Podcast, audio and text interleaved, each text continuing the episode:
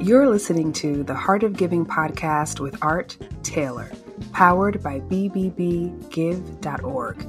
Here we explore the motivations that form the basis of giving and service.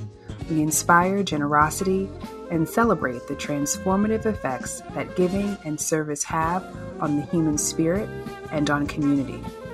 The conversations featured on the podcast also uncover giving strategies that educate and provide tools to help listeners make impactful gifts of both their time and money. We hope you enjoy this episode. Welcome to the Heart of Giving podcast, powered by BBBGive.org. Give.org is the nation's standards based charity evaluator, and it's your one stop source for information on giving and reports on the most asked about charities. I'm Art Taylor. Well, this will be the second in a series of four episodes covering powerful black women giving back. We thought we would do this to emphasize the important role that black women play in philanthropy today and in helping us think about how we can be more impactful citizens and leaders in our organizations you'll see that the people we feature are going to be from various professions and walks of life. And they all have a really fascinating story to tell about what engaged them in giving back and how they're going about doing it today. And by the way, each of our guests have been previous guests on the podcast. And I want to refer you to the podcast episode in the episode link so that you can go right to that particular podcast and hear the full interview that we've had with each of these wonderful people. In this episode, we're going to hear from Dr. Una Osili, who is the Associate Dean for Research and International Programs, the Efroymson Chair in Philanthropy, Dean's Fellow at the Mays Family Institute on Diverse Philanthropy. Dr. Helene Gayle, who is the president of Spelman College, recently elected to the board of directors of the Gates Foundation. Angela Williams is the CEO of the United Way Worldwide, and Angela has had an illustrious career in business, government, and nonprofits. I hope you'll enjoy this episode. Dr. Una Osili, Lilly Family School of Philanthropy. So let's just get started by asking first just a little bit about your background and what sort of led you to this sort of chunk of the nonprofit sector. Well, thanks so much for that question. It's always fun to reflect on the whole journey.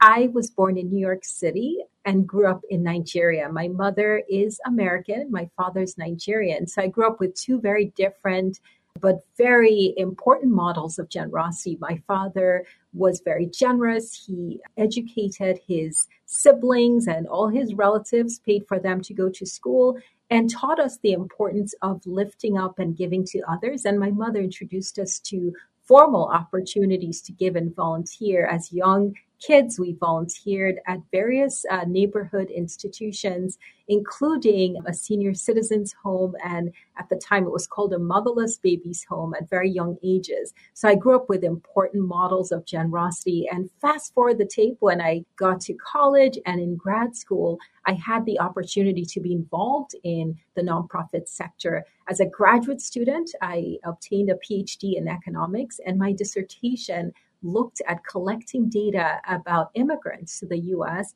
and how they were involved in giving back to their countries of origin. So uh, that led me to really a career focused on data in philanthropy. One challenge, as you may realize, is that that is still a new area of philanthropy that's still emerging we have in the past decade in particular made a lot of progress on collecting data on new forms of giving in particular, uh, but there's still a lot of questions that remain to be answered.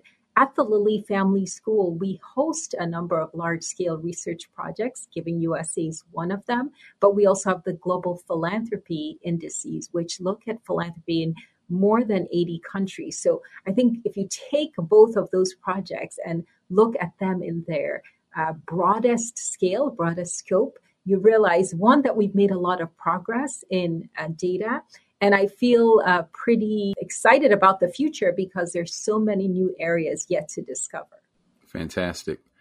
Una, now you and I are connected to something called the Generosity Commission, which has a mission to sort of look into some of the challenges. I am co chairing the Policy and Government Relations Work Group for the Generosity Commission, along with my friend John Tyler from the Kauffman Foundation. And we have a robust group of people who will be working over the course of the next couple of years to try to get some answers around what we can do from a policy standpoint to change the shift, the trajectory of, of family giving. And really looking forward to working with those folk. And what what can you say about the Generosity Commission to help our listeners really understand what that group is about and how it came about?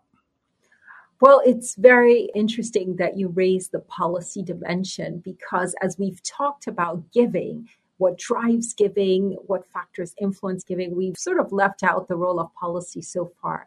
But it's important to note that giving is, of course, a complex decision. People give when they have the resources to give, the income, the wealth, when they're asked to give, but that policy, especially tax code in particular, can influence the timing of the gift, the amount, and the mechanisms, the vehicles that people use for making their charitable donations.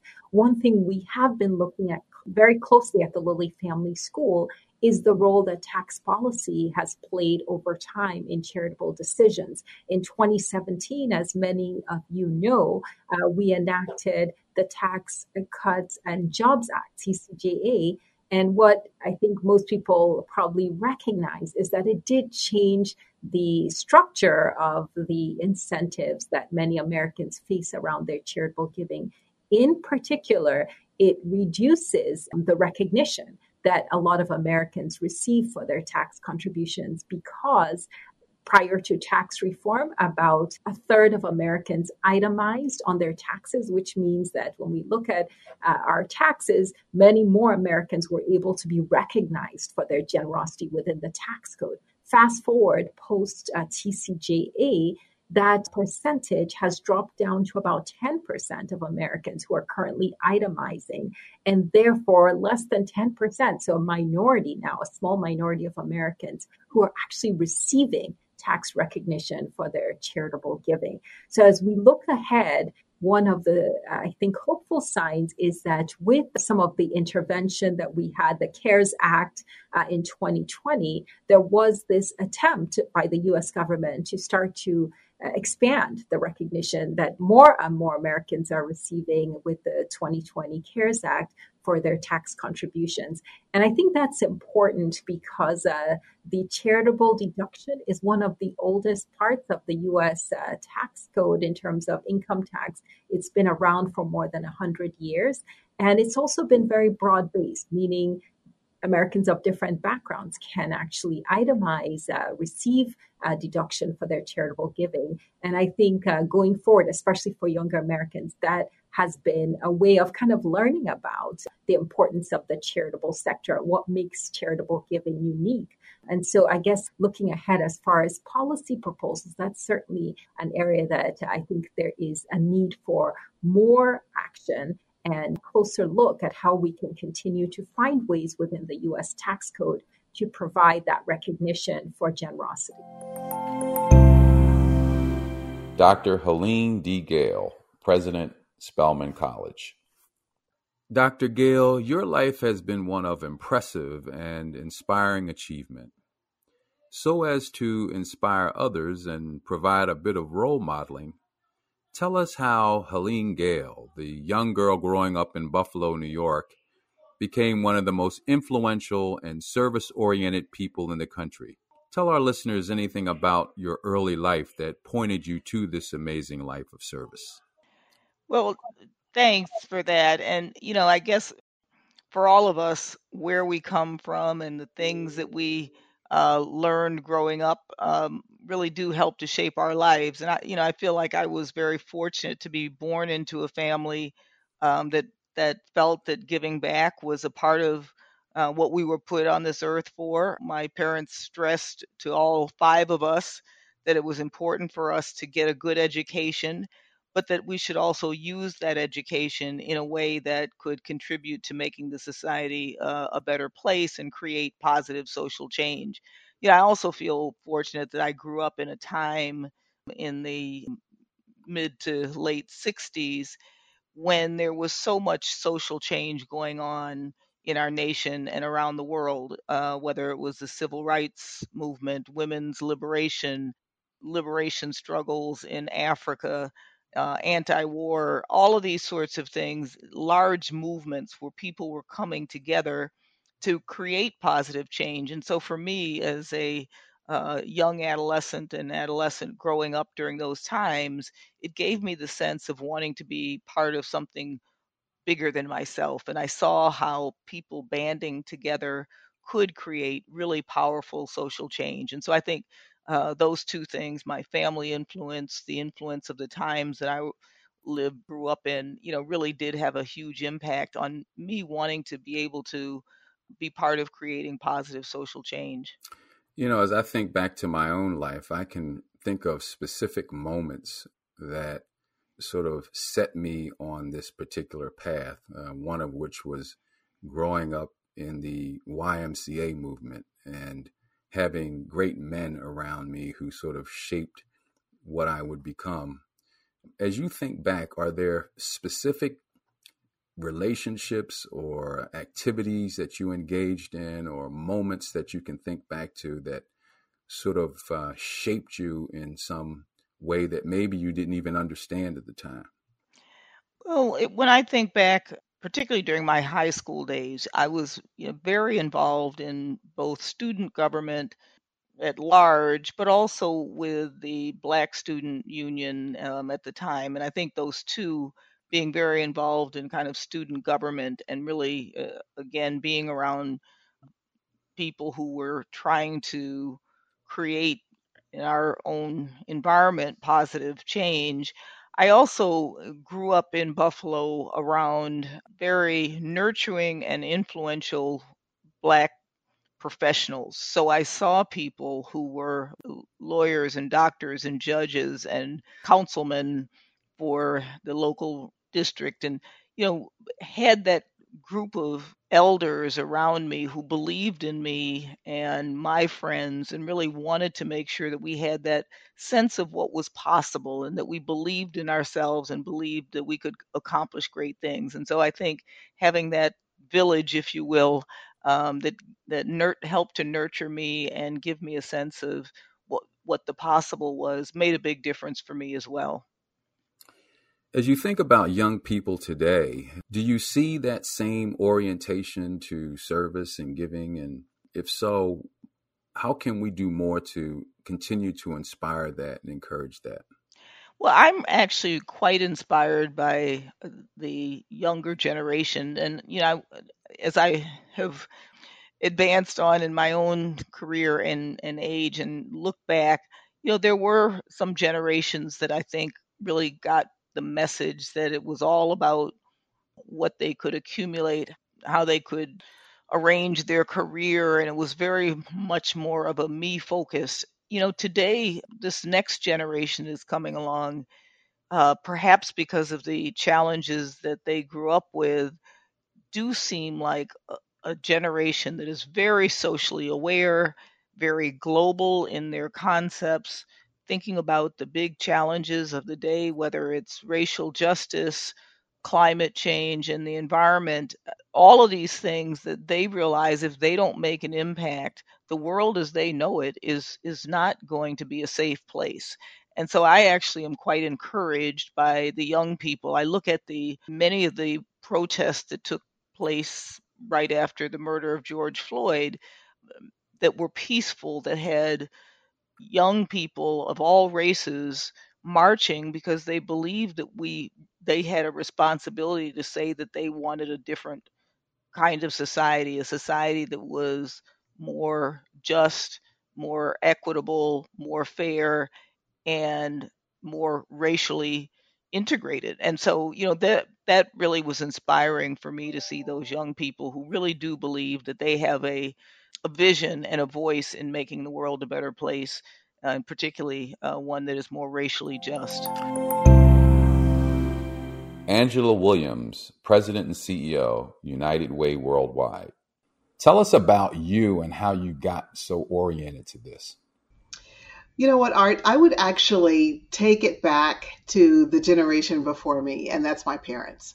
My dad was a Baptist pastor in Anderson, South Carolina, where I was born. My parents were very active in the civil rights movement. My dad was the head of the NAACP for the state of South Carolina. So in the 1960s, grew up in this era of uh, advocacy and civil rights and standing up for equality. And my dad was one of the pastors that sent a letter to all the clergy, white, black, you name it, all denominations to say, we need to come together to integrate Anderson, South Carolina. Then my dad left Anderson, and my parents agreed to, that he would go on active duty. So he became the fifth black chaplain in the history of the United States Navy. And then I grew up on military bases, but it has always been from the very beginning in my ethos and in my in my growing up hearing about advocacy, civil rights, giving voice to those that don't have a voice, activating, and and of course service to others, service in community and that has been my in my it's in my DNA. It's who I am, and so regardless of whether I was working in the federal government or whether I was on active duty in the military or whether I was working in the corporate sector, there was always civil engagement that was part of who I was and my I would say extracurricular activity. And then when I discovered when when I worked for President Bush and President Clinton on the Katrina Fund that there is actually a job that I could have, not just as a board member, but, but true in a volunteer, but truly working and living in this space day in and day out. It's been tremendous ever since. Wow. What a career you've had. And you still are in many ways just getting started, which we'll hear about in just a bit. But to our listeners, particularly our young listeners, you can just see how life just has its twists and turns. And we have someone here who's worked in all three sectors. You've worked in government, business, and the nonprofit sector. There's not an experience really in any of these sectors that would be particularly foreign to you or even in any way frightening.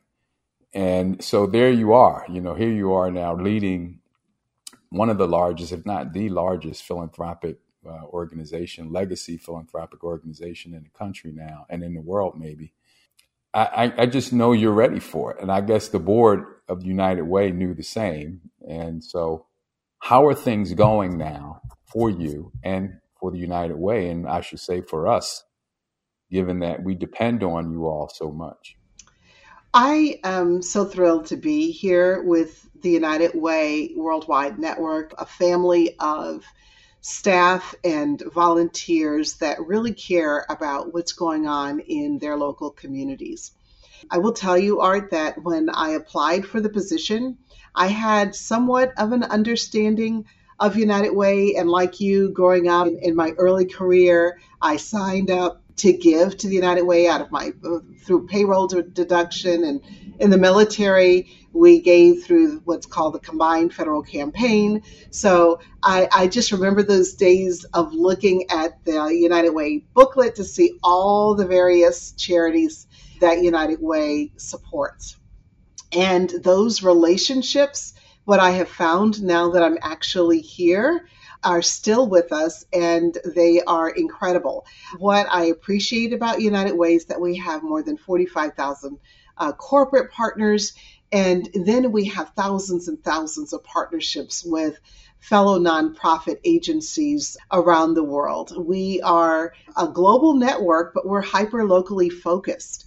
And what I appreciate is that we are a trusted advisor because we have so many of these relationships and we have the ability also with government, for example, to, to bring people together to the table. We were just on Capitol Hill a few weeks ago for advocacy days and it was amazing to see congressperson after congressperson, whether it's from the House of Representatives or senators, coming to say how much they appreciate United Way. It was it was not just Republicans, it wasn't just Democrats, it wasn't just independents. Everybody said we appreciate working with you. And United Way, our local United Ways are offering services and in communities in 95% of the United States. I hope you've enjoyed this edition of the Heart of Giving podcast. We're featuring powerful Black women who are giving back.